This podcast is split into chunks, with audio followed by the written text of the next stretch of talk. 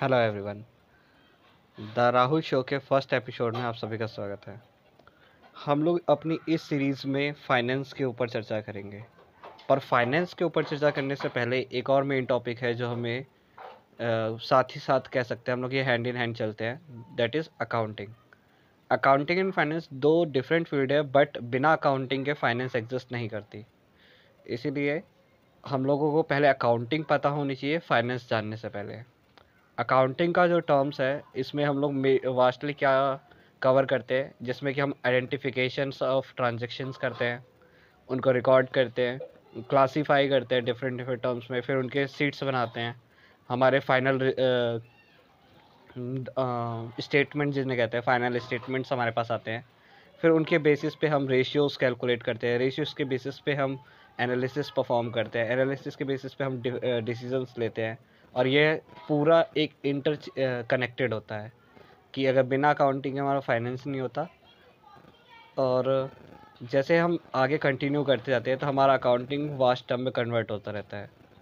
इसी तरह से हमारे जो को प्रोफेशंस जिनको हम कहते हैं कि हमारे प्रोफेशनल कोर्सेज जो अलग अलग आते हैं प्रोफेशनल कोर्सेज में भी जैसे अगर हम सीए की बात करें तो सीए हमारा अकाउंटिंग का टर्म अकाउंटिंग फ़ील्ड में सीए सबसे बड़ा वो होता है प्रोफेशनल कोर्स में काउंट होता है। और अगर हम जैसे C F A F R M इस तरह के टर्म की अगर बात करें तो ये जो है हमारे फाइनेंस के टर्म में एक फाइनेंस फ़ील्ड में एक बड़े प्रोफेशनल कोर्सेज माने जाते हैं।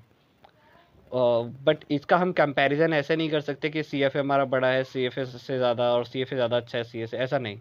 क्योंकि ये दोनों ही ज़रूरी है। इन दोनों का बेस जो है वो सेम ही है। अकाउंटिंग हमें आनी चाहिए तभी हम फाइनेंशियल का वर्किंग जो होता है वो हम परफॉर्म कर सकते हैं सीख सकते हैं उन चीज़ों को।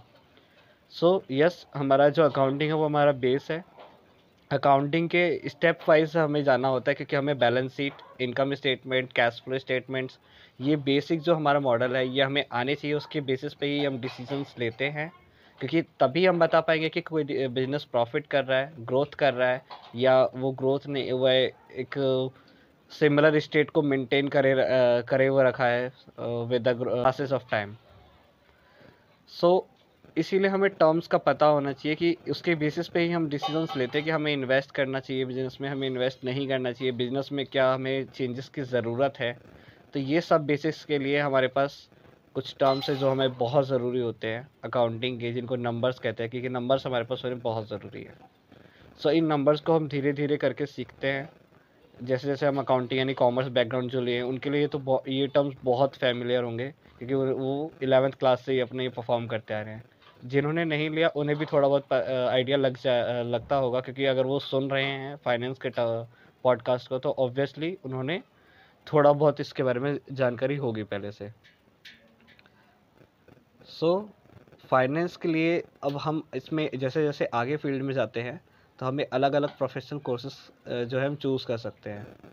हम M B A in finance C F A F R M और इसके अलावा हम कुछ सर्टिफिकेट कोर्सेज होते हैं जो कि जो सबसे बड़ा कोर्स जो हम लोग मानते हैं इस समय पे एन एस सी अकेडमी के थ्रू बहुत सारे ऐसे कोर्स हैं जो करवाए जाते हैं इंडिया के अंदर।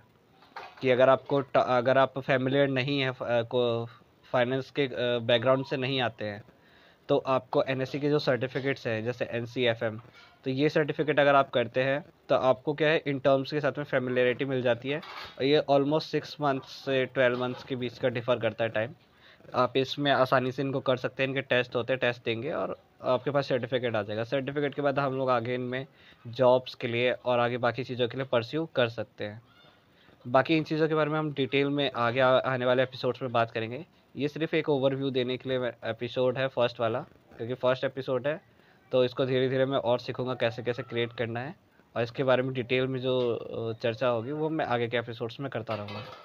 That's all for today thank you